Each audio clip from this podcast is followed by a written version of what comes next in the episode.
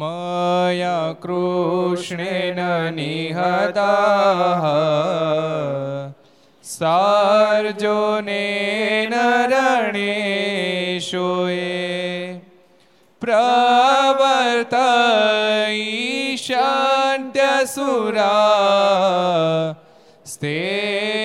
स्थित्वधर्मं यदाक्षितो धर्मदेव तदा भक्ताद् अहं नारायणो मुनिः जनिषे कौशले देशे भूमो हि समगो द्विजः मुनिशापनृतां प्राप्ता द्रोषिं सात तथोद्धवम् ततो वीतासुरेभ्योः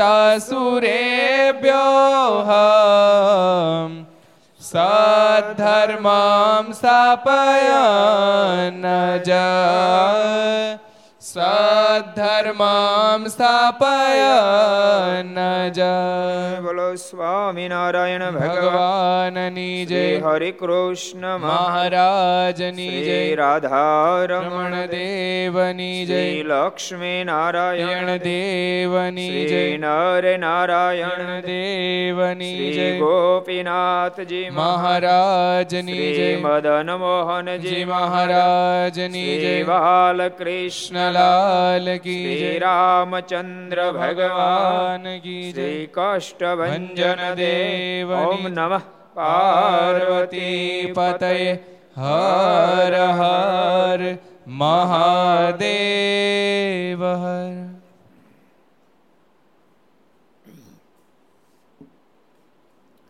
સર્વાવતારી ઈષ્ટદેવ ભગવાન શ્રી હિરના સાનિધ્યમાં તીર્થધામ સરદારના આંગણે વિક્રમ સંત બે હજાર છોતેર જેઠવદ દ્વાદશી ગુરુવાર તારીખ અઢાર છ બે હજાર વીસ ઘરસભા અંતર્ગત શ્રી હરિચરિત્ર ચિંતામણી, લક્ષ ચેનલ, કર્તવ્ય ચેનલ, સરદાર કથા યુટ્યુબ, લક્ષ યુટ્યુબ, કર્તવ્ય યુટ્યુબ વગેરેના માધ્યમથી ઘેરે બેસી ઘરસભાનો લાભ લેતા સર્વે ભાવિક ભક્તોને જા જા કહી જય સ્વામિનારાયણ, જય શ્રી કૃષ્ણ, જય શ્રી જય હિન્દ, જય ભારત. આ દેશ તો પ્રેમનો દેશ છે ને પ્રભુનો દેશ છે. આ દેશ પ્રેમનો દેશ છે ને પ્રભુનો દેશ છે. અને એટલા માટે પરમાત્મા સ્વયં પણ આ દેશનું ખૂબ અનુસંધાન રાખે. યદા યદા હિ ધર્મસ્ય ગ્લાનિર્ભવતી ભારત અભ્યુત્થાનમ ધર્મસ્ય તદાત્માનમ સૃજામ્યહમ પરિત્રાણાય સાધુના વિનાશાય દુષ્કૃતાન ધર્મ સંસ્થાપનાર્થાય સંભવામી યુગે યુગે યાદેશ માટે ભગવાન દ્વારકાધીશે કુરુક્ષેત્રના મેદાનમાં અર્જુનને આદેશ અને સંદેશ આપ્યો આદેશ સંદેશ બે આમ થાય આમ કર આદેશ ઊભો થા, બેઠો થા. ગાંડી ઉઠાય, એ આદેશ હતો. અને જ્યારે દેશમાં જરૂરિયાત ઊભી થાય, ત્યારે હું સ્વયં મનુષ્ય તન ધારણ કરી આવું છું. એ સંદેશ હતો. આદેશ, સંદેશ. કુરુક્ષેત્રના મેદાનમાં ભગવાન ભગવાન દ્વારકાધીશે આપ્યો. મેં ફરી પૂછ્યું, તમને યાદ હોય તો, કુરુક્ષેત્રના મેદાનમાં જ્યારે યુદ્ધ થયું, ત્યારે ભગવાન કૃષ્ણ એની ઉંમર કેટલી હતી, યાદ રહ્યું? કેટલાની યાદ છે? હાલો. કેટલાની યાદ રહ્યું? કેટલા વર્ષના હતા પરમાત્મા? કોણ કે છે? કોણ કે છે? કોણ કે છે? રસિકભાઈ કહી દો તો. નીકળી જાય નીકળી જાય હોરો આમાં એવું છે ને ટ્રાફિકમાંથી. નેવ્યાસી. વાહ કેવું પણ નીકળી ગયા લ્યો. વલ્લભાઈ કેટલા વર્ષના હતા? નેવ્યાસી વર્ષના હતા. અત્યારે નેવ્યાસી વર્ષ માણો ત્યાં ઉંચકીને ઊભો કરવો પડે. એ તો પરમાત્મા છે ને. તો હે? હા. નેવ્યાસી બે વૈયા જાય કે.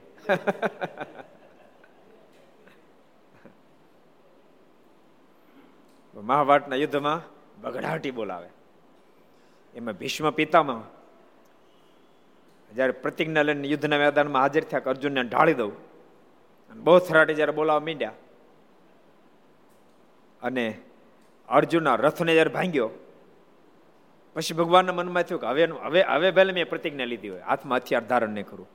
પણ મારા ભક્તની રક્ષા માટે મારે મારી પ્રતિજ્ઞા તોડવી પડે.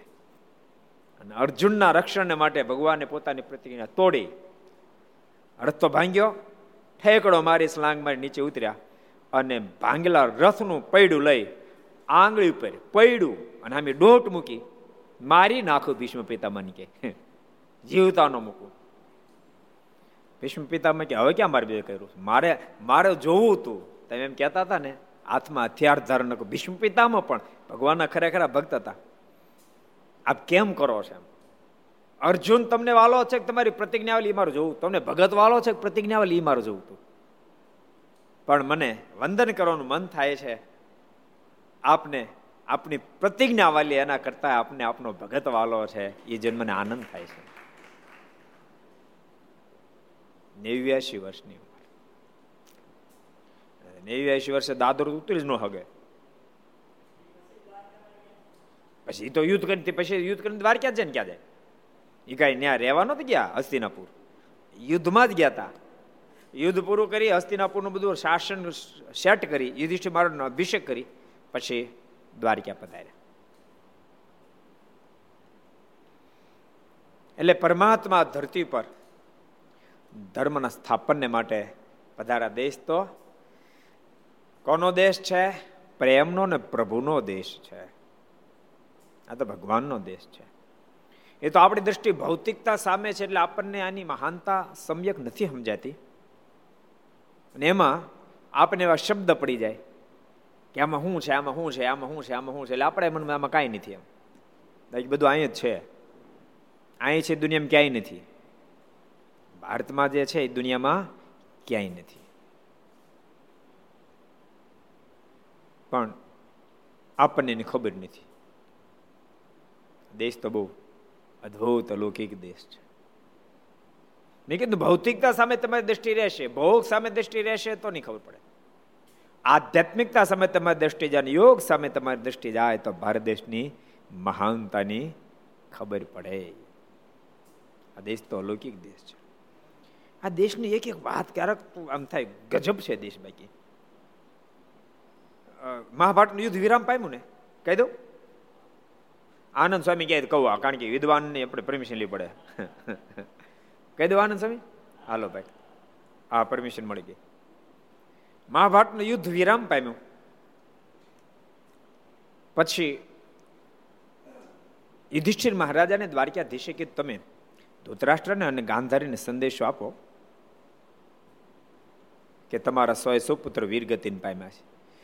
યુધિષ્ઠિર મહારાજા કે, ધૃતરાષ્ટ્રને આપું, પણ ગાંધારીનો સંદેશ આપવાની મારી હિંમત નથી ચાલતી, સતી નારી અર્જુનને કીધું, મહાભારતના યુદ્ધમાં હજારોને રોળી નાખનારો ધરાશી કરનારનારો અર્જુન પણ હાથ જોડી ગયો. એ નહીં થાય મારથી ભીમને કીધું નતા ભીમ આમ છે ને, પાંચે પાંચે પાંડવમાં વધારે વધારે તાકાત વાળો ભીમ બુદ્ધિની ઓછી ઓછી તાકાત ભીમની. ભીમે ના પાડતી મારું કામ નહીં. કોઈ પાંચમાં કોઈ આ ના પાડે. દ્વારકાધીશ કે તો શું કરશું? હું સંદેશો એ બરાબર કે તમે આપો. અને દ્વારકાધીશે સંદેશો આપ્યો. પહેલા બધી વાતો કરી ભગવાને. કે આ લોક તો મૃત્યુલોક છે તો વહેલું મોટું બધાને જવાનું છે. અને ક્ષત્રિયો માટે તો યુદ્ધના મેદાનમાં વીરગતિ પામી એથી મોટું કોઈ સદભાગ્ય ન કહેવાય. વીરગતિ એ જ એનું સદભાગ્ય છે. બે વાતો કરતાં કરતાં છેલ્લે કીધું કે પાંડવોનો વિજય થયો છે અને તમારા સો એ સો પુત્ર વીરગતિને પામ્યા છે. અને આ શબ્દ સાંભળતા ધૃતરાષ્ટ્ર ખૂબ રડવા માંડ્યા.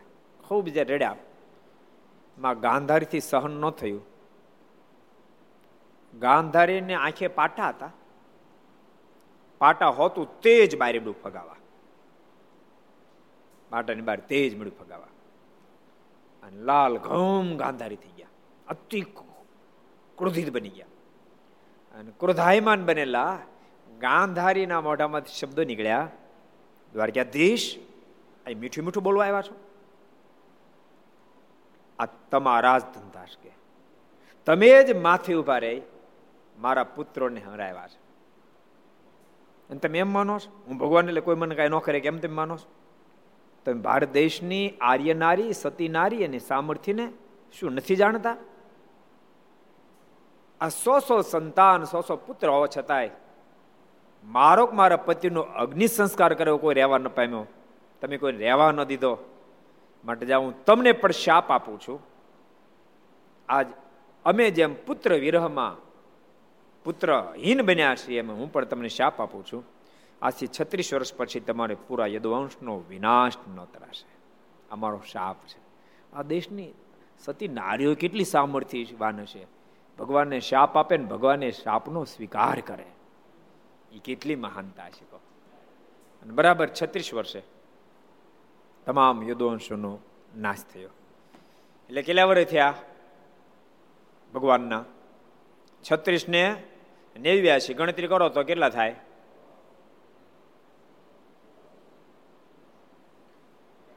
એક લાખ કાઢલો એટલે નેવું પૂરા થઈ ગયા. નેવું ને પાંત્રીસ એકસો પચીસ. એટલે આ દેશ તો બહુ અદ્વિતીય દેશ છે. માટે ભગવાનના ભક્તો સત્શાસ્ત્રો વાંચતા રહેવા. શાસ્ત્રના વાંચનથી આપણે કોણ છે એનું અનુસંધાન આવે આપણને. આ ઇંગ્લિશ મીડિયમ થયું છે ઇંગ્લિશ મીડિયમ. એ આપણી આપણી સંસ્કૃતિ માટે બહુ જ નુકસાનકારક છે. અતિ નુકસાનકારક છે. ઘર સભા જેટલા સાંભળે એટલા અને મારો આદેશ છે કે વિનંતી છે.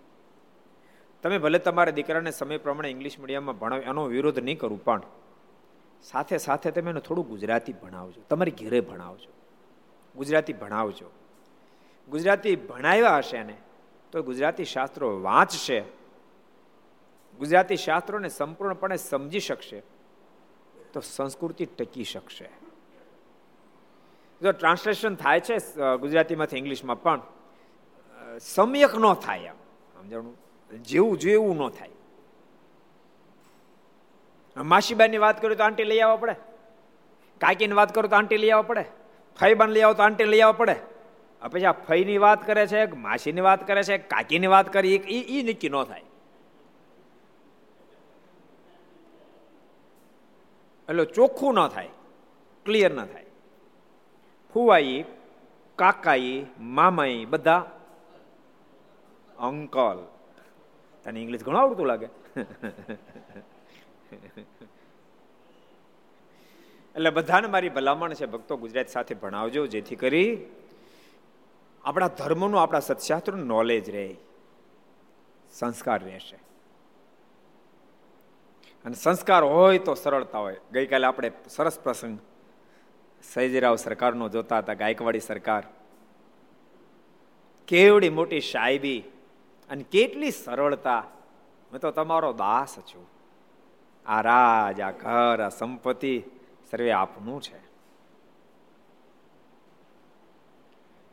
માટે મને તમારા ચણાવિંદમાં રાખજો. મને તમારા ચણાવિંદમાં રાખજો. એમ કહી માથનું કાંડું પકડી. મારે જ્યારે વિદાય લીધી ત્યારે કાંડું પકડી. હાથી સુધી બેસાડવા માટે આવ્યા. આ આ સંસ્કારનું પરિણામ છે, યાદ રાખજો. સંસ્કારનું પરિણામ છે. સંસ્કાર નો હોય તો સંપત્તિ આવ્યા પછી માણસ બેફામ થઈ જાય, સમજણું? બેફામ થઈ જાય. ઘણા ફાર્મમાં લોકો બેફામ થઈને ફરે છે. બધા ફાર્મની વાત નથી કરતો, પણ ઘણા બધા ફાર્મમાં બેફામ માણસો થઈ જાય ગુલતાની ફાર્મ ખરાબ નથી હો. ફાર્મ ખરાબ નથી. સંસ્કાર નથી, જેથી કરીને બેફામ થવાય છે. ને તો એ જ ફાર્મમાં મનમાં વિચાર કરે કે આ ઘોંઘાટિયા વાતાવરણની અંદર ભજન નથી. હમણાં હમણાં આઠ દાડા ફાર્મમાં વહી જઈને ભજન કરશું. નો નો વિચાર. એ શાંતિ, નિરાળી શાંતિ હશે. તો ત્યાં ધ્યાન કરશું, ભજન કરશું આઠ દસ દાડા રોકાશું, ભક્ત ચિંતામણીનું પારણ કરી નાખશું, સત્સંગજીનું પારણ કરી નાખશું વચરામનું પારણ કરી નાખશું, શ્રીમદ ભાગવતજીનું પારણ કરી નાખશું, રામાયણનું પારણ કરી નાખશું, શિવપુરાણનું, જેના જેના જે આશ્રિત શિવપુરાણનું પારણ કરી નાખશું, ભાગ, દેવી ભાગોનું એ ન વિચારી શકે? તો ફાર્મ ક્યાં ખરાબ છે ભાઈ? ફાર્મ ખરાબ નથી, સંસ્કાર નથી માટે ફાર્મ ખરાબ છે. ફાર્મ ખરાબ નહોતું. ફાર્મે ખરાબ નથી કર્યા. સંસ્કારહીન બન્યા. એટલે આપણે બે ફાર્મ થયા. ઘણા બધા ફાર્મોમાં હમણાં હમણાં કોરોના હતો, આપણે ફોન કરતા હતા. તો જેટલા જેટલા હરિભક્તોને ફાર્મ હતા, બધા ફાર્મમાં જતા શું કરો? તો કે બે પાઠ પૂરા થયા, ભક્ત ચિંતામણી. ત્રીજો શરૂ કર્યો છે. કોઈ કે અનુષ્ઠાન કરીએ. કોઈ કે અમે ફાર્મની અંદર ભક્ત ચિંતામણી, હમાત્મક યજ્ઞ કરીએ છીએ. એ ફાર્મમાં જ કરતા હતા. ઘરમાં જ કરતા કોઈ. એટલે, જો સંસ્કાર હોય તો સંપત્તિ ઉલટાની સુખરૂપ બને. શું કામ? કારણ કે સંપત્તિના માધ્યમથી તમે સારા કાર્ય કરો, કોઈને આંખીનું આંસુ લૂછો, કોઈ નિરાધારના આધારરૂપ બની જાઓ, તમે મંદિરનું નિર્માણ કરો, સત્શાસ્ત્ર છપાતા તેમાં તે મદદરૂપ થાવ તો એ તમારા માટે મોક્ષ મોક્ષનું કારણ બની જાય. સંપત્તિ ખરાબ એ વાત ભૂલી જાઓ. સંપત્તિ ખરાબ નથી. સંપત્તિ વાન પણ ખરાબ નથી, પણ સંપત્તિ આવ્યા પછી. સંસ્કાર ન હોય તો માણસ બેફામ બની જાય છે. જેને કારણે અનેક પ્રકારની ખરાબીઓ આવતી હોય છે. માટે ઘર સભા જેટલા જેટલા સાંભળો છો, ભગવાનના ભક્તો બધા ખૂબ સાવધાન બની રહેજો. કોરોનાથી જેટલા સાવધાન બની રહ્યા, એટલા કુસંસ્કારથી પણ સાવધાન બની રહેજો. કોરોનામાં કેમ કોઈ ટચ ન થઈ જાય? કેટલા આઘો રહી જાય આઘો રહી જાય હું તારો મિત્ર મિત્ર ભલે પણ આઘો રહેજે. દીકરો દીકરો, તું આઘો રહેજે. કોઈ ટચ ન થતા ને? એમ યાદ રાખજો, મામા હોય, ફૂવો હોય, ગમે તે હોય, સંબંધી હોય, પણ એ સંસ્કાર હીન હોય, કુલક્ષણથી સભર એનાથી આઘા રહેજો. મામા ફાય ફુવા જે હોય સંસ્કારી હોય, તો એના જોગમાં રહેજો. પાડોશી સંસ્કારી તેના જોગમાં રહેજો, મિત્ર સંસ્કારી તેના જોગમાં રહેજો. સંસ્કારહીન હોય એનાથી આગળ રહેજો. આ કોરોના તો યાદ રાખજો, આ કોરોના તો માત્ર દેહની ઘાત કરે છે. કુસંસ્કારનો જોગ થઈ જાય બાપ જીવની ઘાત કરી નાખે, જીવની ઘાત કરી નાખે. આ તો દેહની માત્ર ઘાત કરે. આ તો દેહને નુકસાન કરે. જીવને નુકસાન કરી નાખે. માટે સાવધાન. કેવા સંસ્કાર હશે સૈયરાવ સરકારના કેટલી મોટી હસ્તી હોવા છતાં કેટલી સરળતા છે. એનું કારણ સંસ્કાર છે. એ કથા આપણે કાલે જોઈતી હવે, એક નવો પ્રસંગ જોઈએ આપણે. મહારાજ માટે આપણે કાલે જોયું હતું ને? ચાર પ્રકારના ભોજનો મોકલાવ્યા પછી મહારાજ એ ભોજન સ્વીકાર કર્યા, રાત્રિવાસ રોકાયા, સવારો નાય ધોન નીતિવિધિ કર્યો અને પછી સભા થઈ. તે સમય વિશે મોટા ઉમરાવ, ભટ્ટ, પંડિત જ્ઞાન ગુણવાન, મતવાદીઓ આવ્યા અને તેમણે મારને ભારે ભારે પ્રશ્ન પૂછ્યા. બધા મોટા પંડિતો, ભટ્ટો, ઉમરાઓ, ગુણવાન બુદ્ધિમતવાળા બુદ્ધિ ધરાવનારા લોકો બધા ઘણા બધા આવ્યા. એને મારીને વિવિધ પ્રકારના પ્રશ્ન પૂછ્યા. તેના ઉત્તર કરીને મહારાજે તે સર્વેને પોતાના આશ્રિત કર્યા. બધા એ વાત બહુ સંતોષકારક જવાબ આપ્યા. બધા મારાના શરણાગત બની ગયા. પછી સાંજને સમયે શ્રીમંત સરકાર તથા દીવાન વગેરે મારને દર્શને આવ્યા. સાંજે સેજરાવ સરકાર અને દીવાન બાબા સાહેબ વગેરે દર્શન આવ્યા.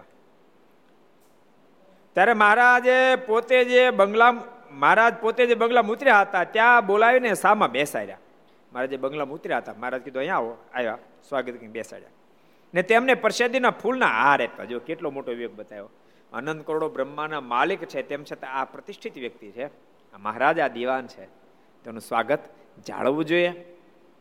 પ્રતિષ્ઠિત વ્યક્તિનું કોઈ રીતે અપમાન ન કરાય, તો મહારાજ કોઈ રીતે અપમાન ન કર્યું અને બેને ફૂલોના હાર આપ્યા. પછી મહારાજે દિવાનને કહ્યું,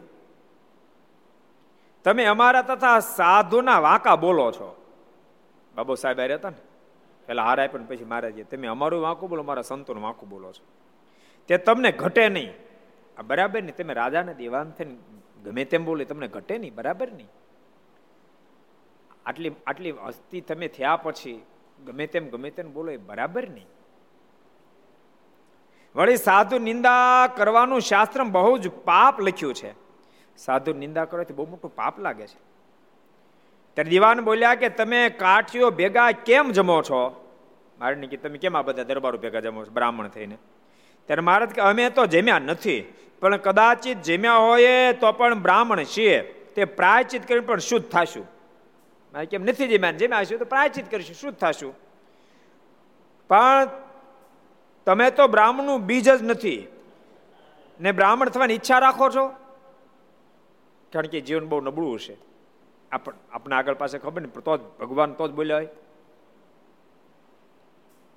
તે ક્યાંથી થશો? તે દિવાન ખીજાઈને બોલ્યો છે, હું ખરો હોઉં તો ગુજરાતમાં તમારું નામ કાઢી નાખો. દિવાન બહુ લાલ પીળો થઈ ગયો. હું ખરો હો તો ગુજરાતમાં તમારું નામ કાઢી નાખો. ત્યારે મહારાજ કે, અમે જો પુરુષોત્તમ ભગવાન હોઈએ તો ગુજરાતમાં પાંડે પાંડે સ્વામિનારાયણનું નામ લેવડાવશું.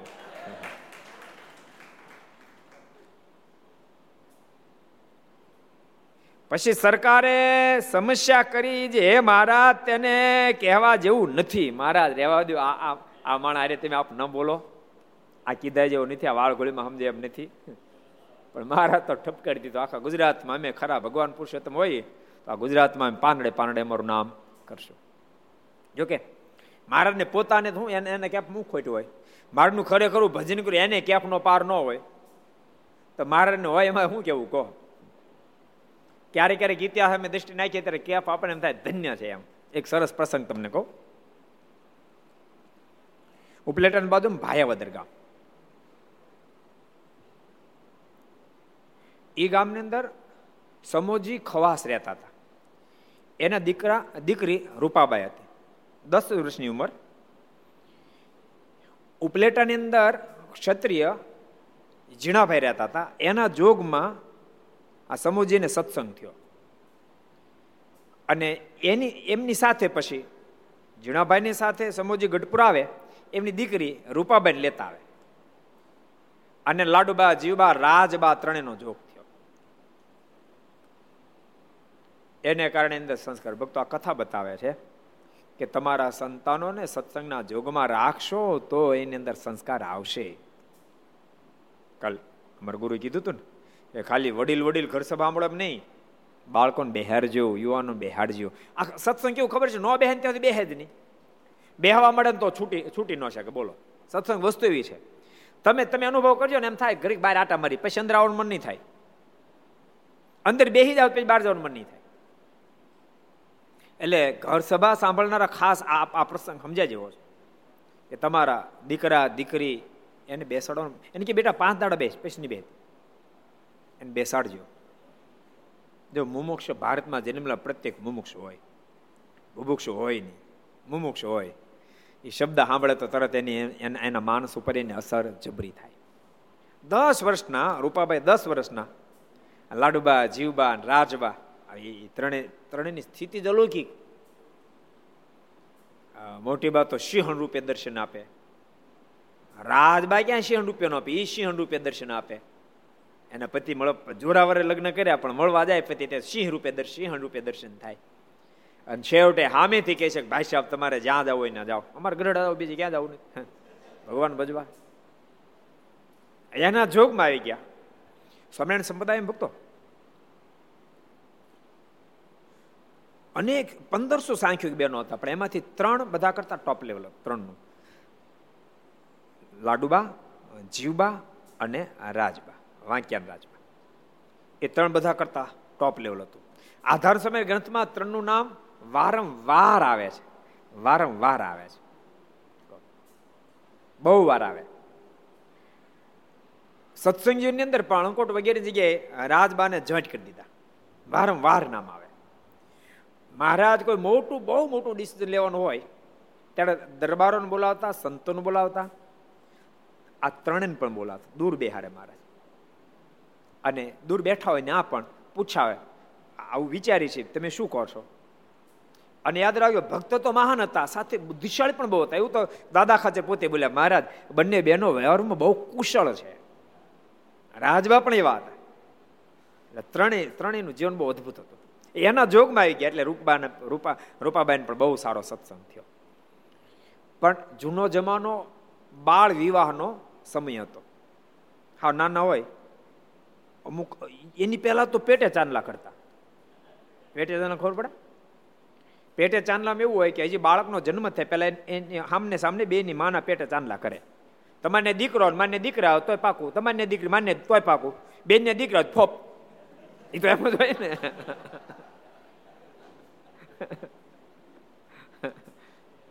બે દીકરાઓ તો ખૂબ એવા સંબંધો થતા. બાર સંબંધ કર્યો પછી સમાજને સત્સંગ થયો, પછી થયો. પછી એને ચિંતા થવા માંડે જ્યાં મેં મારી દીકરોનો સંબંધ કર્યો, ના તો સત્સંગ નથી. અને એની ઉપાસના બધી મહેલી છે. મેલા મેલા તાંત્રિક લોકો છે. મેલા દેવતાની આરાધના કરનારા છે. તો મારી દીકરીનું કેમ થાય? બહુ ચિંતા થવા મળે એટલે જીણાભાઈને વાત કરી કે જીણાભાઈ દીકરીનો સંબંધ તો કર્યો છે, પણ ચિંતા બહુ થાય છે. દીકરી મહાગુણિયલ છે અને હામે તો બધા તાંત્રિક છે. મેલી આરાધના કરનારા છે. તો શું કરવું? અને સંબંધ તોડીએ તો નાચમાં બહુ પાય થાય એમ છે. એટલે જીણાભાઈ કીધું, આપણે બી મહારાજ પાસે જઈએ. એટલે જીણાભાઈ અને સોમાજી બે મહારાજ પાસે આવ્યા. મારે બધી વાત રડી પડ્યા પોતે. મહારાજ હું કામ રડો શું કામ ચિંતા કરો રૂપાબાઈની ઉપાધિ છે ને? મારે કે હા મારે. મારે કે તમે ચિંતા છોડો. રૂપાબાઈ તો ત્યાં જાશે ને સત્સંગ કરાવશે. રૂપાબાઈ ને રૂપાબાઈ નો કોઈ વાકો વાળ નહીં કરી શકે મહારાજ કે. રૂપાબાઈ અમારા મહાન ભક્ત છે. એની એની સાથે મેં અખંડ છીએ. આપ ચિંતા છોડો. પ્રેમથી લગ્ન કરો. અને પછી લગ્ન કર્યા. જાન જ્યારે વળાવી, ત્યારે એના વેવાય. દેવશી ખવાસને સમાજે કીધું કે, જોજો, મારી દીકરી બહુ ગુણિયલ છે. કોઈ દી અનગળ પાણી પીધું નથી. ભગવાનને ભોજન કર્યા છે કોઈ ભોજને કર્યું નથી. કાલે આપણે ભોજનની વાત આવી હતી ને? આપણે ક્યારેક ક્યારેક આશ્ચર્ય થાય એમ. કાલે ગુરુ સરસ વાત કરી હતી. ક્યાં ગામની વાત કરી? કોને યાદ છે? ક્યાં ગામની વાત કરી હતી? તું કે લે ભાઈ? તારું નામ ભૂલી ગયો. ભાવેશ ભાઈ કે ભાઈ. કુકાવાઓ. મોટી કુકાવો ને મોટી કુકાવો. મોટી કુકાઓની વાત કરી આપણે ક્યારેક ક્યારેક એમ થાય, લોકો ગજબ છે. એમના ફૈબાન ખૂબ પ્રેમથી સેવા મારીની કરતા હતા. મારું બાળ સ્વરૂપ અને પછી ગયા પછી છોકરા એના એના એના ભત્રીજા હરકી સેવા ન કરતા, ભૂખ્યા ટાંકતા ઠાકોરજીને ક્યારેક તો ઠાકોર ધૂલ્યો ઊંચો કરે, પછી એને સીધું થઈ જવું જોઈએ કે હવે ઓહો, આ તો પ્રગટ ભગવાન આપણે ત્યાં બિરાજ. છે વધારે કર્યું, એને બદલે બોલો, જેતપુર આપી ગયા, બોલો. કે આ ઠાકોરજી તો બહુ ચમત્કારી છે, કે અમે અમે સાંજે જમાડું ભૂલી જાય તો ઢોલિયો ઊંચો કરે છે. એટલે નો ભજન કરે, નો જ કરે તમે ગમે એમ કરો તો ન કરે. જેતપુરમાં આજે ઠાકોરજી બિરાજી રહ્યા છે ક્યારેક જેતપુર મોટા મોટા છે એમ તો એટલા છે એટલા છે એટલા. આમ ફઈબાઈ હાચવા બોલે આમ મજબૂત છે નહીં આનંદ સ્વામી? આનંદ સ્વામી સેવા કરેલી એ ઠાકોરજીની. મજબૂત છે. અમારે મહુવામાં ઠાકોરજી બહુ મજબૂત છે. ના એ અવડા છે. એ પેલી ઓલી શું કે, મકર સંક્રાંતિ જોડી માગવા જાય ને ત્યારે બધા ઠાકોરજી ત્રણ ગ્રુપ કર્યા હતા. એમાં એક ગ્રુપમાં મજબૂત ઠાકોરજી ગયા. તે એ જે પાર્ષદ હતા ને એ પાંચ ઘર સુધીમાં તો માણસ કે પછી કેવા, ઠાકોરજી તો એવા ઠાકોર જેતપુરમાં છે.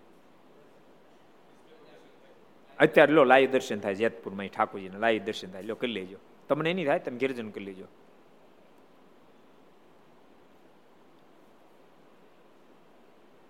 એટલે સમાજી કીધું કે મારી દીકરી બહુ ગુણિયલ છે. અનગળ કોઈ પાણી પીધું નથી, ભગવાનને જમાડી શકો કોઈ ભોજન કરતા નથી, લસણ ઉગડી કશું ખાતા નથી, માટેની સંભાળ રાખજો, નિયમ ધર્મ પાળવા દેજો. એમણે વહી કીધું, તમે ચિંતા નહીં કરતા, એની બધી વ્યવસ્થા થાય પણ જાન પરણીને ગઈ. પણ રૂપાબાઈએ જઈને જોયું તે તો લગ્નની ખુશાલીમાં બોકડાન, બકરાન, કાંઈ ને કાંઈ લાવેલા, કુકડાન. આ બધું શું લાવ્યા? તો કે લગ્નની ખુશાલીમાં આ દેવને બધું ભેટ ધરવાનું. ભક્તો દેવ દેવી પણ બે પ્રકારના છે. સાત્વિક દેવ જે છે, એ કોઈ દિવસ મીઠ સ્વીકારતા જ નથી. દેવ હોય કે દેવી હોય, કદી સ્વીકારતા નથી. અને ક્યાંક ક્યાંક તો કેવું ખબર છે, માણસ પોતાની આશક્તિથી એ હિંસાને માર્ગે જતો હોય છે. રૂપાભાઈ તો ધ્રુજી ગયા, આ બધું શું એમ? રૂપાબાઈ કીધું, તમે મારા લગ્નનો પ્રસંગ છે આવું નહીં કરવા દો. તમારે આ કરો મને મારા બાપની ઘેર પાછી મૂકી જાઓ. આવું નહીં કરવા દો. મારા લગ્ન પ્રસંગ ને તમારા લગ્ન પ્રસંગ તમે ગમે કરો? મારા લગ્ન પ્રસંગ નહીં કરવા દો. કેટલી નિડરતા છે. સસરા પક્ષના બધા કહેવા માંડ્યા હજી તો આવી છે, ત્યાં આમ બોલે છે. અમુક ડાય માણસ હોય ને, એ કે પણ એ ધીમે ધીમે કરતા મારા પરિવારમાં રહેશે તો ઓટોમેટિક ખરખું થઈ જાય તમે કહેશો એમ જ કરશે, પણ હમણાં એને એની ઈચ્છા નથી. રહેવા દો ને. બધા કીધું, વાંધો નહીં. પછી હિંસા ન કરી. એટલે ઓલા કીધું કે, રહેવા દો ને. અને રહેવા દીધા. પછી તો સમય જવા મળ્યો રૂપાબાઈ તો મારના સારધાર બધી સારધાર આજ્ઞા પાળે. એની સાસુ ઘણું બધું ઓલું કરે, પણ રૂપાબાઈ એમાં મચક ના આપે. રૂપાબાઈ પછી પોતાનું, એના સસરા બહુ ગુણી હતા. એના સસરા ડાયા હતા. એના સસરા રૂપાબાઈ પક્ષ લેતા હતા. ઓલા લોકો એની સાસ ઊંચા ને જતા જો એને નહીં કહેવાનું. ઈ ઈ નિરાતે ભજન કરીને કરો તો તમે કેમ એને અડચણ કરો છો? રૂપાબાઈ એ રૂપાબાઈનો દિયર જે હતો ને એ મેલાદેવનો ભૂવો બની ગયો હતો. એ ઘણી અડચણ કરતા હતા. રૂપાબાઈને ત્રણ દીકરા, પોતાની ઘરે ત્રણ દીકરાનો જન્મ થયો. પણ રૂપાબાઈએ સારધાર સત્સંગ રાખ્યો. એમાં ભગવાને કરવું ને, તો રૂપાબાઈ જે રહેતા હતા ત્યાં જ બાજુમાં, એક આહિર પરિવારના દેરાણ જેઠાણ રહેતા હતા. મલાઈબાઈ અને રૂપાબાઈ. એના એક રૂપાઈ એક મલાઈબાઈ બે રહેતા હતા. એ ખરેખર હરિભગત. એટલે એનો સપોર્ટ રૂપાબાઈને ખરેખરો મળી ગયો. પછી એની સાથે ટાઈમ મળે એટલે સત્સંગ કરે ધૂન કરે, ને કીર્તનો કરે. એની હાહુ ન ગમે, પણ હારા થોડા મજબૂત હતા. એટલે હાહુનું કઈ હાલે નહીં. રૂપાબાઈને બીજો વિક્ષેપ ન થાય. પણ ઠાકોરજીને કરું ત્રણ દીકરાનો જન્મ થયો અને એના સસરા ગુજરી ગયા. પછી એક દાડ રૂપાબાઈ સત્સંગ કરવા ગયા હતા, મલાઈબેન ત્યાં. એના દિયર ત્રણેય છોકરાને. કારણ કે ઓલા ઓલા બુવા ધૂણે તમે આ દેવને આ આ ધરાવો આ ધરાવો આ ધરાવો આમ થાય તેમ થાય, એવું બધું કરે. પણ રૂપાબાઈ તો એકના બે થાય નહીં.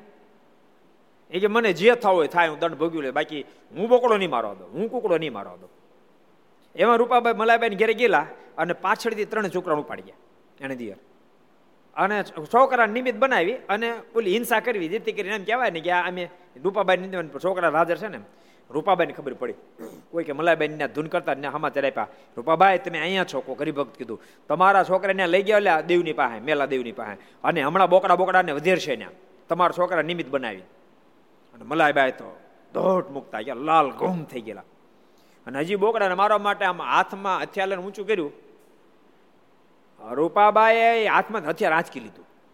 ખબરદાર બોકડાને માર્યો છે તે. તો ધૂણો મેળે આમ તેમ મેળે કહેવા.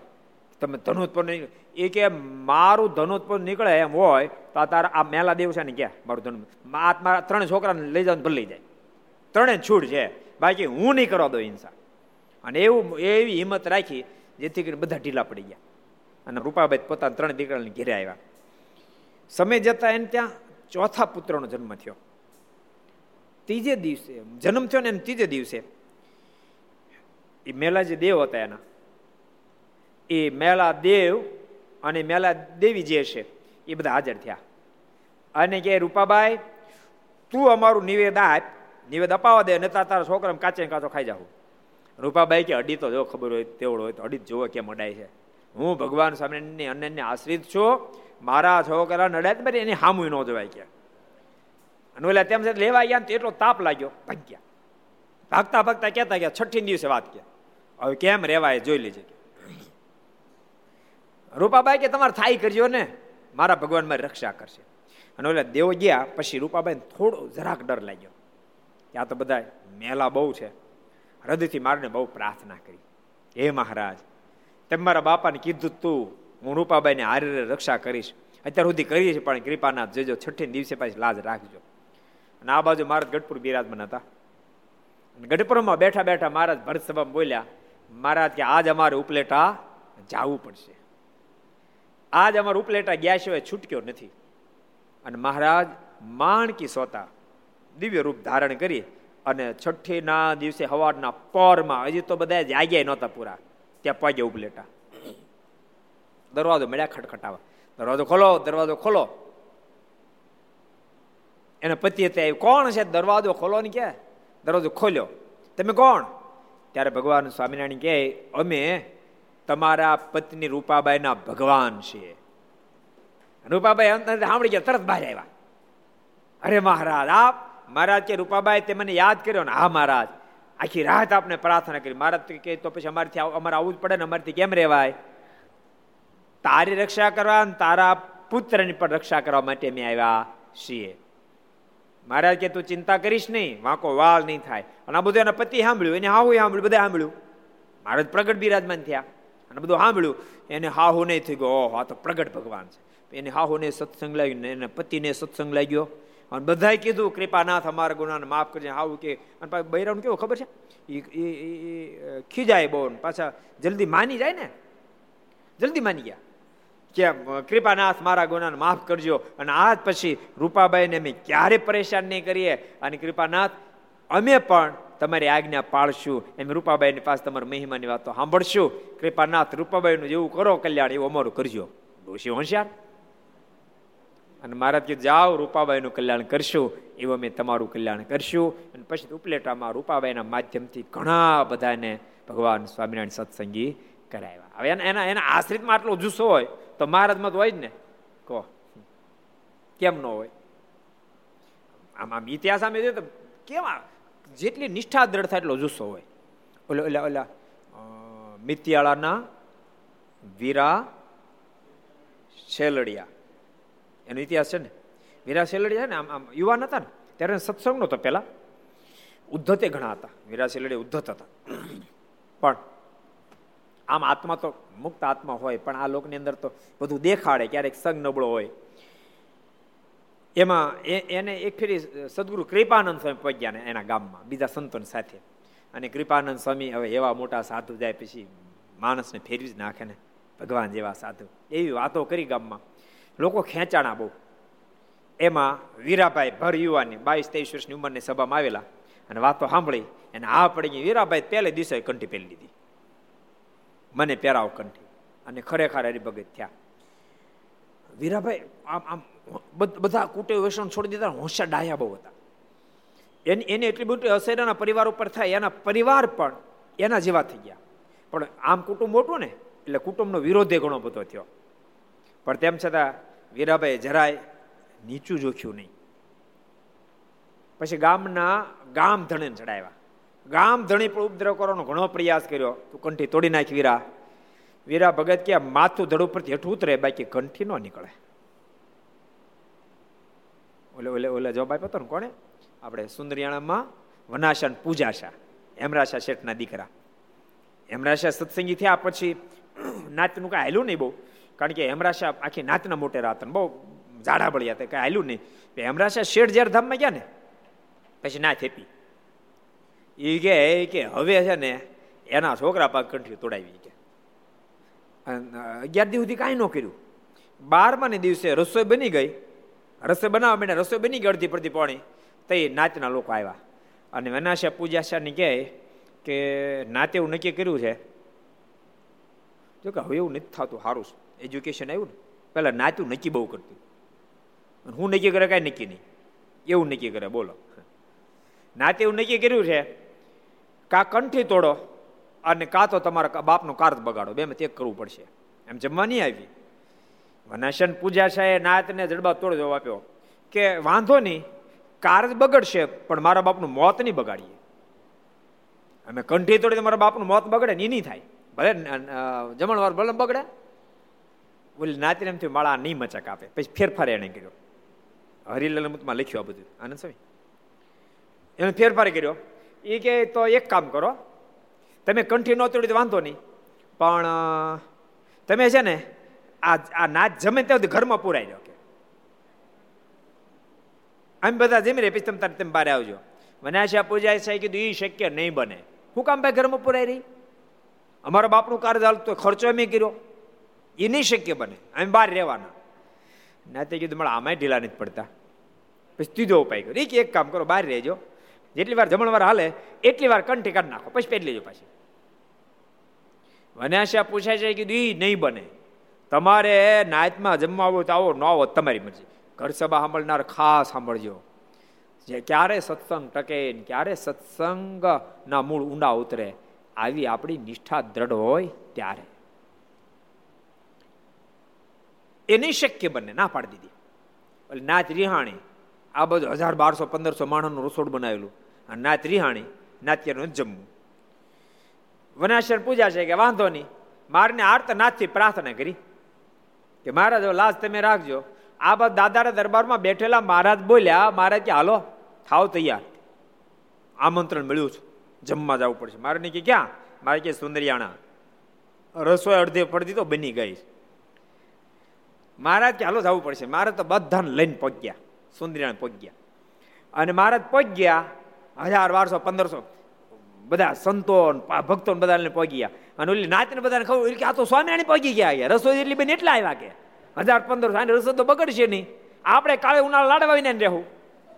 પછી નાતે વળી સ્ટેટમેન્ટ ફેરવી કે કામ કરી આપણે બધા જમવા જાય એ કે હજાર પંદરસો અને આપણે હજાર પંદરસો જઈએ. રસોઈ મૂળ હજાર પંદરસો ની ખૂટ છે, એટલે નાક કપાહે. અને આખી નાચ જમવા આવી. હવે જમ, જમણવારની તૈયારી થઈ ગઈ નાચ ડબલ માણસો થઈ જાય. એ કેમ પોહાય? પણ જમવા બેસી ગયા. વનાશન પૂજા છે મહારાજ પાસે ગયા. મારે કે મહારાજ અત્યાર સુધી રહી, પણ હવે જાહે. કારણ કે આ પંદરસો, ઓલા પંદરસો. ત્રણ હજાર થઈ ગયા. રસોડું પંદરસોનું છે. મહારાજ કે, ચિંતા છોડો. વસ્ત્ર ઢાંકી મૂળો પીરસવા. વસ્ત્ર ઢાંકીને પીરસ્યું. એ મહારાજ નહીં પંદરસો જમી ગયા ઓલા પંદરસો જમી ગયા, તો પંદરસો વધ્યું. ઓછું જ ન થયું. એવી નિડરતાઓ રાખી સમજણ, એવી નિડરતાઓ રાખી. અને ભગવાનની પહેચાન તો ત્યારે જ કહેવાય નિડરતા હોય એમ. વીરા સેલડી આપણે એવા નિડર ભગત હતા. ગામ ધણીએ બહુ વિરોધ કર્યો. તેમ છતાંય પણ મચક નો એમ બન્યું એક ફેરી પોતે ગઢપુર દર્શન કરવા માટે આવેલા. વીરા સેલડિયા ભગત, વીરા ભગત દર્શન કરવા માટે આવેલા અને પાછળથી ગામ ધણીએ બધા ભેળા થઈને ઘર હળગાવી દીધા. વીરા પાછા મિત્યાળા ગયા. ગામ ધણી ગયા વીરા તને કંઠી નો હતી સ્વામિનારાયણની. તને ખબર? તું ત્યાં સ્વામિનારાયણના દર્શન કરવા ગયો ને, એમાં એ પ્રકોપ તને થયો તે તારા ઘર હળગી ગયા. એને એમ કે, આ કહેશું એટલે કંઠી તોડી નાખશે માટે કંઠી તોડ કંઠી તોડ. વીરા વગત કે કંઠી બંઠી તૂટે નહીં. સાંભળો. પહેલી વાત તો એ, મને સમાચાર મળી ગયા છે, ઘર હળગી ગયા તમારી પહેલા. પણ અનાજની કોઠું એમને ભરી એમાં કાંઈ થયું નથી. એટલે અનાજ તો એમને છે. ઓણ મોલે બહુ સારો છે એમાં કઈ પ્રોબ્લેમથી પછી બળદ, ગાડું એ બધું લઈને ગયો એ બચી ગયા. છોકરા છે એ બચી ગયા, કાંઈ વાંધો આવ્યો નથી. ઘર તો તેથી સત્સંગ નતો એટલે બહુ ખોટું કરીને કર્યા હતા કે. એ હળગી ગયા. તે ઠાકોર કેવી રક્ષા કરી? કારણ કે એવા ઘરમાં કદાચ મારી મત્તી બગડે તો એટલે ઠાકોર હળગાવ્યા. એટલે ગામ ધણી કે, માળો, આ તો કોઈ રીતે સમજે એમ નથી. બે ચાર દાડા થયા ને તે પાછા ગયા. એ કે, વિરાતે કઈ સાંભળ્યું તો હું તો કે, તારા સ્વામિનારાયણ એબલ બાપે દીકરીઓને ભાગ્યા કે. એવું સાંભળ્યું એ તને ખબર કે ચાર પાંચ લઈને ભાગ્યા. વીરા ભક્તિ ભાઈ એટલા જ. સોળ હજાર એકસો ને આઠ લઈને જાય ને ત્યાં સુધી કોઈ શંકા ન જાય એ તો પરંપરા છે. દ્વારકાધીશે સોળ હજાર એકસો આઠ પત્નીઓ કર્યા હતા. જોકે ભક્તો, ભગવાન તો બહુ અલૌકિક છે. પણ સંશય થઈ જાઓ નારદીન સંશય થઈ ગયો. બોલો, એવું લખ્યું શ્રીમદ ભાગવતમાં. એના મનમાં થયું કહો ભગવાન એકલા આટલી બધી પટરાણીઓ, આટલી બધી રાણીઓ, આ બધું કેમ બધું હાલતું છે? તે કસોટી કરવા આવ્યા, દ્વારકા પધાર્યા. રૂક્ષ્મણીજી મહેલે ગયા પહેલા. કારણ કે ભગવાનના રૂક્ષ્મણીજી બધા કરતા વધારે પટરાણી, એમાંય પટરાણીમાં પાછા બધાથી પહેલા પહેલા રાણી, પહેલા રૂક્ષ્મણીજી. પછી સત્યભામાં. પણ પહેલા રૂક્ષ્મણીજી, એટલે લક્ષ્મીજી પોતે સ્વયં સાક્ષાત. રૂક્ષ્મણી એટલે લક્ષ્મીજી. એને મહેલે ગયા. ભગવાનને જમાડવાની તૈયારી કરતા ભગવાન બેહી ગયા હતા અને લક્ષ્મી રૂક્ષ્મણજી પીરસતા હતા. નારદજી આવ્યા, ભગવાન કે પધારો પધારો પધારો. અરે, નારદ, પધારો, બેહી જાઓ, મારી બાજુમાં ભજન કરવા કે. રૂક્ષ્મણીજીને કે, આપણે ભાગશાળી નારજી પધાર ભોજન તૈયાર કરો. પણ નારજી તો કસોટી કરવા આવ્યા હતા. એ કે, પણ મારે છે ને ગોમતી પહેલા સ્નાન કરવા જવું છે. તમે ભોજન કરો, હમણાં ફરી સ્નાન કર્યું. એમ કઈ ત્યાંથી નીકળી સત્યભાવન મેલે ગયા. સત્યભાવન મેલે ગયા ને ત્યાં તો ભગવાન હિંડોળ હિંચકાવતા હતા. સત્યભામ ભગવાન નિરોળ બેઠા હતા. અરે, પધારો પધારો. નારદ બેસી જાવ મારી બાજુમાં કે. સત્ય સત્યભામાન કે ભાગશાળ, હિંચકો નાખજો બરાબર. નારદી કે ના ના ના, જરાક આમ, જરાક આટો મારીનો. એમ કે, એક પછી એક એક પછી એક. મેળ જ્યાં જ્યાં ગયા ને એ બધી જગ્યાએ દ્વારકાધીશના દર્શન થયા. પછી નારદજીએ ભગવાનને દંડોર પ્રણામ કરીને કીધું, કૃપાનાથ, મારા ગુનાને માફ કરજો. મારા મનમાં સંકલ્પ થઈ ગયો, જેથી કરીને આપની કસોટી કરવા માટે આવ્યો હતો. વીરા ભગતને કે ચાર પાંચ જણે લઈને વહી ગયા પાંચ સોળ હજાર એકસો આઠ લઈને જાય. દ્વારકાધીશ સોળ હજાર એકસો આઠ પત્નીઓ કર્યા હતા. તોય મને સંકલ્પ કાંઈ થાય નહીં. ત્યારે ગામ ધણી કે, આ તો હાવ લિહાટ થઈ ગયો માણા કે. આપણી કોઈ વાતને સમજે એમ નથી. વીરા ભગત કીધું કે, વાત સમજાય નહીં. મને કૃપાનંદ સ્વામી જેવા મોટા મોટા સંતોના મુખ થકી ભગવાન સ્વામિનારાયણ નિશ્ચયપૂર્વક પાય થયો છે. અને મેં સ્વયં ભગવાન સ્વામિનારાયણ ઐશ્વર્ય પ્રતાપ એને અનુભવ્યા છે. મેં ભગવાન સ્વામિનારાયણના દિવ્ય દર્શન કર્યા છે. મેં એના ચણારીમાં સોળ ચિહ્નોના દર્શન કર્યા છે. દિવ્ય સ્વરૂપે મને ઘણી ફેરી દર્શન થયા છે. તો મને ક્યાંથી વાત ગળા હેઠે ઉતરે? અને છેવટે, ત્યાં બહુ ઉપદ્રવ થવા માંડ્યો. પછી, વીરા ભગત એ મિત્યાળાનો ત્યાગ કરી સમઢિયાળા રહેવા આવતા રહ્યા. કયું સમઢિયાળા કોણ કહે છે? કયું સમઢિયાળા કોને ખબર છે? કયો રસિક ભગત લ્યો ત્યારે તમને ખબર હોય તો. રૂગનાથપુર ખોડીની બાજુમાં આવ્યું એ હમટિયાળા. એ હમડિયાળા ઓઢાનું હમડિયાળા કે ઓઢાનું હમડિયાળા ત્યાં આવ્યા પછી પોતા પોતે બહુ સત્સંગ કે ત્રણ દીકરા એ એવા રીભગત થયા. પછી એ જ પરિવાર ખોડી પણ રહેવા ગયો સમડિયાળા પણ રહી ગયો આજે પણ એ પરિવારમાં એવો ને એવો સત્સંગ જળવાયો. ખોડીમાં સમઢિયાળામાં બે જગ્યાએ બહુ જ સત્સંગ આજે પણ છે. આપણે આપણે આપણા એક સ્વામી છે ખોડીના. આપણા ધર્મ સ્વામી છે ને? ધર્મલો એ ખોડી ગામના છે. હા. ગામ નાના નાના છે. ખોડી વધારે નાનું છે. પણ આખે આખું ગામ હરિભગતનું કોઈ બીજું કાંઈ નહીં. સમઢિયાળામાં પણ બહુ મારો સારો સત્સંગ છે. પણ એ સત્સંગ લઈને ગયા વીરા શેલડિયા, વીરા ભગત લઈને ગયા કહો. એટલે આવો કેફ જો ભક્તને હોય તો ભગવાનને કેફમાં તો શું બાકી હોય, કહો. હું અધુરાય હોય. હોય કાંઈ? એવા અદભુત, મારે મારે ઓળખાતાની સાથે કોઈ પણને ભગવાન ઓળખા જાય પછી ઓટોમેટિક કેફ ચડે. નારજીએ પ્રહલાદને માના ઉદરમાં ભગવાનની ઓળખાણ કરે, કેવો કેફ રહ્યો? પ્રહલાદને. એનો બાપો તૂટી ગયો બિચારો. આમે તૂટી ગયો આમે તૂટી ગયો. સમજાય તૂટી ગયો પછી છેવટે તૂટી ગયો. હાવ. આમે તૂટ્યો ને આમે તૂટ્યો. પણ પ્રહલાદ એકના બે થયા નહીં કેટલો ઉપદ્રવ કર્યો. એને થાય એટલું બધું કરી લીધું. કોઈ ઊંધા માથે ટીંગાડ્યા પહાડ ઉપર ચડાવીને હેઠા પછાડ્યા. ઝેર આપ્યું. હાથીના પગ તળે કચરાવાનો, કચરાઈને મારી નાખવાનો પ્રયાસ કર્યો. અને હોળિકાની ગોદમાં બે હેડીને હળગાવી નાખવાનો પ્રયાસ કર્યો. તૂટી ગયો નો બાપો. પણ તોય પ્રહલાદ એકના બે થયા નહીં ને પ્રહલાદનું કશું બગાડી શક્યા નહીં. છેવટે એ તૂટી ગયો. જ્યારે ક્રોધાયમાન બન્યો અને પ્રહલાદને મારવા માટે આવ્યો, પ્રસિદ્ધ પ્રસંગ વિસ્તારમાં નથી કરવો. અને કીધું કે આ થાંભલામાં તારો ભગવાન છે. ક્યાં તારો ભગવાન? તો મારો ભગવાન ક્યાં નથી ગયો ને બધે. તો કે થાંભલામાં તો આ ઉપાડીને પાટું જીકવા ગયો. થાંભલો ફાટ્યો. અને નૃસિંહ ભગવાનનું પ્રાગટ્ય થયું. ભાગવા ગયો. ખોળામ લઈ લીધો. તો એટલો બધો વાલો માણા ને ભાગ્યા? ખોળામ લીધો બોલો. વાલાને તો ખોળામ લેવા ને ખોળામ લીધો. બ્રહ્માજીને એક એક વચ્ચેની યાદ કરી લે. લિસ્ટ તારી પાસે તો કાઢ. દિવસે ન મરું, રાતે ન મરું, ઘરમાં ન મરું, બહાર ન મરું, માણાથી ન મરું, પશુથી ન મરું, લાકડાથી ન મરું, લોઢાથી ન મરું. એ લિસ્ટ કાઢજી. એક એક ભંગ નથી થતો ને મારે. જોઈ લે. જો રાત નથી, દિવસ નથી, સંધ્યાનો ટાઈમ છે. ઘર નથી, બહાર નથી, ઉમરામાં બેઠો છું. માણા નથી, પશુ નથી, અડધું માણા દે, અડધું પશુ દે. લાકડું લોઢું એક હાથમાં નહીં. જો આ નખ વાળશો નખ? આ દેખાય છે? આને તારો ઓછું તમે કહેશો થઈ જાય પતાવી દીધો કો. પણ નાના એવા પ્રહલાદ, નારજી ના મુખ થકી માનવ ધર્મ ઉપદેશ આપણે સાંભળ્યો તો કેવો કેપ ચડી ગયો.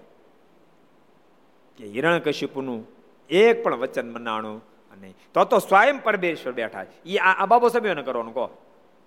બાબો સાહેબ શું દબાવે? બાબો સાહેબ ઠેકડા ઘણા મળે મારો, બોલો. હું ખરો હો તો ગુજરાતમાં તમારું નામ કાઢી નાખું.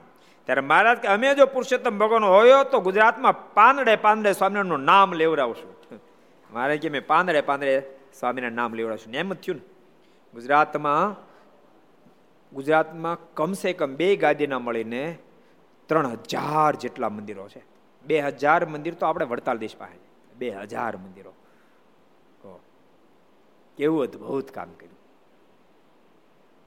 પાંદડે પાંદડે સ્વામિનારાયણ નામ મારા કે લેવડાવશું.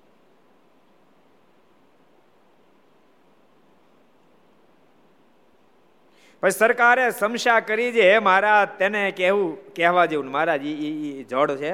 એ સમજે એમ નથી. એને કહેવા જેવું નથી. બાબા સાહેબ છે કોઈ ધીરે નો થયો? હા. એના ધર્મપત્ની પરમ એકાંતિક હતા. પણ બાબા સાહેબ નો થયો. મારે પડતાપ એટલે દેખાડ્યું માણકી માણકી સ્વતા આકાશમાં ઉડતા દેખાય, તોય ન સુધર્યો. બોલો. કરિયાણામાં પધાર્યો મારે મારવા માટે, મારા ડાબા પગનો ડાબો પગ જોરથી જે મને પછડાય પછાડ્યો. આખું શેન ભાગ્યું. પણ અને મારે આમ તો હજારો લોકો શેનમાં દેખાણ, મારે એકલા હતા તોય.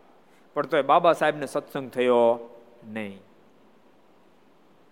અમુક છે ને, કાટ માણા હોય, કાટ. એને કોઈ રીતે સત્સંગ અડે નહીં. એને કોઈ રીતે આ પડે નહીં. એમાં બાબો બાબા સાહેબ એવો હતો. મારે નામ લેવા જેવો નથી. ત્યારે મહારાજ કે તે અમને શું કરનાર છે? નામ લેવા જેવું નથી. શું કે લેવાનો છે? અનંત બ્રહ્માંડના જીવ ઈશ્વરના નાડી પ્રાણ અમારા હાથમાં છે. મારે કે, બાબો સાહેબ મને કરવાનો હતો. શું કીધું, બાબો સાહેબ મને કરવાનો અનંત કરોડો બ્રહ્માંડના જીવ પ્રાણી માત્ર નાડી પ્રાણ, મહારાજ કે, મારા હાથમાં છે. અગણિત વિશ્વ નિરે ઉત્પત્તિ, પાલન પરલય થાય, મારી મરજી વિના રે કોઈથી તરુણ ન તોડાય. એમ કહીને તે દિવાનને હાર આપ્યો, બસ હાર આપ્યો. ને કહ્યું છે આ હાર તમને વઢવાનો મારી હાર. આ તમને વિદ્યાનો હાર. તે પછી સરકાર મારની આજ્ઞા લઈને ઉઠ્યા અને ગામમાં ગયા. એક નાનોડો પ્રસંગ વાંચી લો. પછી આરતીનો વખત થયો, ત્યારે મહારાજ આરતી ધૂન વગેરે કરાયો બાબા સાહેબને મળતો છે મેં બાબા સાહેબને કાઢી નાખી, એટલે પૂરું કરી નાખી બાબા સાહેબ પછી સભા થઈને મહારાજ પ્રદેશની વાતો કરી. પછી સભા થઈને મહારાજ બધી પ્રદેશની એટલે દેશો દેશી ભક્તો બધી વાતો કરી. પછી પોઢા પધાર્યા. તે સમયે દિવાન સારાભાઈ આદિક જે મહારાજના દ્રોહી હતા, તે સૌ મળીને વિચાર કરવા લાગ્યા છે આપણે સ્વામિનારાયણને પકડીને કેદ કરી લેવા. બાબો સાહેબ ને બીજા સારાભાઈ ને બધા જેટલા દ્વેષીલા હતા બધા નક્કી કર્યું કે આપણે સ્વામિનારાયણ કેદ કરી લેવા છે. ને તે માટે લશ્કર વગેરે સાબદું કરવા માંડ્યા. મારને પકડવા માટે લશ્કર સાબદું કરવા માંડ્યા.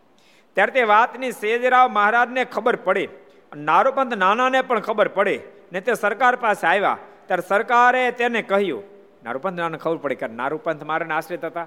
એને દુઃખ થાય ને તરત સરકાર પાસે સરકારને વાત કરી કે સરકાર, આપણા દીવાનની બધા તો ભગવાન સ્વામીને કેદ કરીને તૈયારી કરે છે, લશ્કર સાબદુ કરી રહ્યા છે. આ સમયે દિવાનજી આવો મનસુબો કરે છે ને તેણે બધી સેના પોતાની સૈયદ સરકાર બોલ્યા. આ સમયે દિવાનજી આવો મનસુબો કરે છે ને તેણે બધી સેના પોતાની કરી લીધી છે. ને મારી પાસે કોઈ માણસ નથી, તો હવે મારે શું કરવું? કેટલો માથાભારી માણસ છે એટલે મારે મારે નામ લીધા જેવું નથી. આખું શૈન ફોડ નાખ્યું, ગુરુ ખાતું આખું ફૂટી ગયું. નારૂપંથને કહે છે નારૂપંથ મારું આખું શૈન તારા બાબા સાહેબના કબજા નીચે વહી ગયું. મારું કાંઈ હાલે એમ નથી. શું કરું? મને ચિંતા થાય છે તે તમે મહારાજને જેને પૂછો ને મારાને પૂછો, મહારાજ, રક્ષા કરે થાય બાકી કઠણ કામ છે. ત્યારે તે બધી વાત નારૂપંત નાનાએ મહારાજ પાસે જઈને કહી. મહારાજ પાસે આવીને કીધું કે, મહારાજ આમ આમ થયું છે ને આખું શૈન એકઠું કરી લીધું છે બાબા સાહેબના પણ પકડવાના છે. સ્વયં સરકાર પણ ચિંતિત છે. મારે શું કરવું સરકાર પૂછાયું ત્યારે મહારાજે તેમને કહ્યું છે, તમે સરકારને કહેજો જે તમારે નિર્ભય રહેવું. મહારાજ કે સરકારને કહો, ચિંતા ન કરે. નાડી પ્રાણ તો મારા હાથમાં છે, નિર્ભય રહે બધું ધાર્યું મારું જ થશે. મહારાજ કે તમે સરકાર કહે બધું ધારું મારું થશે. પણ જીવનું ધાર્યું થવાનું નથી. બાબો સાહેબ ગમે એટલો ઊંચા નીચો થાય તો એનું ધાર્યું કાંઈ થવાનું નથી. તે નારૂપંત નાનાએ તે સમાચાર સરકારને કહ્યા. નાનું નારૂપંતરે જઈને કીધું સરકાર ચિંતા કરતા નહીં, ભગવાન સ્વામિનારાયણ કીધું કાંઈ થવાનું નથી, બધું ધાર્યું, એનું જ થશે, બાબા સાહેબનું ધાર્યું કાંઈ નહીં થાય. પછી મહારાજે ઇન્દ્રને આજ્ઞા કરી, તેથી તેણે ભારે વરસાદ કર્યો. ઇન્દ્રને આજ્ઞા કરી, ઊભો શું, બેઠો થા, ઊભો, વરસાદ વરસાય, અને ભારે વરસાદ કર્યો. ને વાયુને, વાયુની જડી બહુ થઈ, તેથી શ્યાનાનું ઘોડું એકે બહાર નીસર્યું નહીં. એટલો વરસાદ થયો. એવું વાવાઝોડું થયું. કીચડ એવી જામી ગઈ, જેને કારણે કે ઘોડું હાલી કેમ રહ્યું નહીં, કીચડની બારે કે નીકળી ન આવ્યું પછી હાથી તૈયાર કર્યા, એને હાથી તૈયાર કર્યા. પછી વીજળી બહુ થઈ, તેથી ભડકીને હાથી પણ બહાર નિસરીને ભાગી ગયા. હાથી પણ વીજળી, એવી બગડાટી બોલાવા મળી વીજળી હાથી બહુ બીવે. એ પણ ભાગી છૂટ્યા. એમ આખી રાત્રિ કોઈ બહાર નીકળી શક્યું નહીં. ત્યાં તો સવાર થયું ને સૂર્ય ઉગ્યો. તેથી સર્વે મનસુબા ખોટા થઈ ગયા. એકે મનસુબો બાબા સાહેબનો ભગવાન શ્રી હરિએ સાકાર થવા દીધો નહીં. એ શબ્દોની સાથે અત્યારે ભક્ત આપણે કથાને અહીંયા વિરામ આપશું. આવો આપણે પાંચ મિનિટ પરમાત્માને ધૂન કરીએ. સ્વામી નારાયણ નારાયણ નારાયણ. સ્વામી નારાયણ નારાયણ નારાયણ. સ્વામી નારાયણ નારાયણ નારાયણ. સ્વામી નારાયણ નારાયણ નારાયણ. સ્વામી નારાયણ સ્વામી નારાયણ સ્વામી નારાયણ સ્વામી નારાયણ સ્વામી નારાયણ સ્વામી નારાયણ સ્વામી નારાયણ સ્વામી નારાયણ સ્વામી નારાયણ નારાયણ નારાયણ સ્વામી નારાયણ નારાયણ નારાયણ સ્વામી નારાયણ નારાયણ નારાયણ સ્વામી નારાયણ નારાયણ નારાયણ સ્વામી નારાયણ સ્વામી નારાયણ સ્વામી નારાયણ સ્વામી નારાયણ સ્વામી નારાયણ સ્વામી નારાયણ સ્વામી નારાયણ સ્વામી નારાયણ સ્વામી નારાયણ નારાયણ નારાયણ સ્વામી નારાયણ નારાયણ નારાયણ સ્વામી નારાયણ નારાયણ નારાયણ સ્વામી નારાયણ નારાયણ નારાયણ સ્વામી નારાયણ સ્વામી નારાયણ સ્વામી નારાયણ સ્વામી નારાયણ સ્વામી નારાયણ સ્વામી નારાયણ સ્વામી નારાયણ સ્વામી નારાયણ સ્વામી નારાયણ નારાયણ નારાયણ સ્વામી નારાયણ નારાયણ નારાયણ સ્વામી નારાયણ નારાયણ નારાયણ સ્વામી નારાયણ નારાયણ નારાયણ સ્વામી નારાયણ સ્વામી નારાયણ સ્વામી નારાયણ સ્વામી નારાયણ સ્વામી નારાયણ સ્વામી નારાયણ સ્વામી નારાયણ સ્વામી નારાયણ સ્વામી નારાયણ નારાયણ નારાયણ સ્વામી નારાયણ નારાયણ નારાયણ સ્વામી નારાયણ નારાયણ નારાયણ સ્વામી નારાયણ નારાયણ નારાયણ સ્વામી નારાયણ નારાયણ નારાયણ સ્વામી નારાયણ નારાયણ નારાયણ સ્વામી નારાયણ નારાયણ નારાયણ સ્વામી નારાયણ નારાયણ નારાયણ સ્વામી નારાયણ નારાયણ નારાયણ સ્વામી નારાયણ નારાયણ નારાયણ સ્વામી નારાયણ નારાયણ નારાયણ સ્વામી નારાયણ નારાયણ નારાયણ બોલો સ્વામી નારાયણ ભગવાન શ્રી હરિ કૃષ્ણ મહારાજ શ્રી રાધારમણ દેવ લક્ષ્મી નારાયણ દેવ શ્રી નર નારાયણ દેવ શ્રી ગોપીનાથજી મહારાજ શ્રી મદન મોહનજી મહારાજ શ્રી બાલકૃષ્ણલાલ શ્રી રામચંદ્ર ભગવાન શ્રી કાષ્ટભન દેવ ઓમ નમઃ. પાર્વતી પતય હર હર મહાદેવ હર.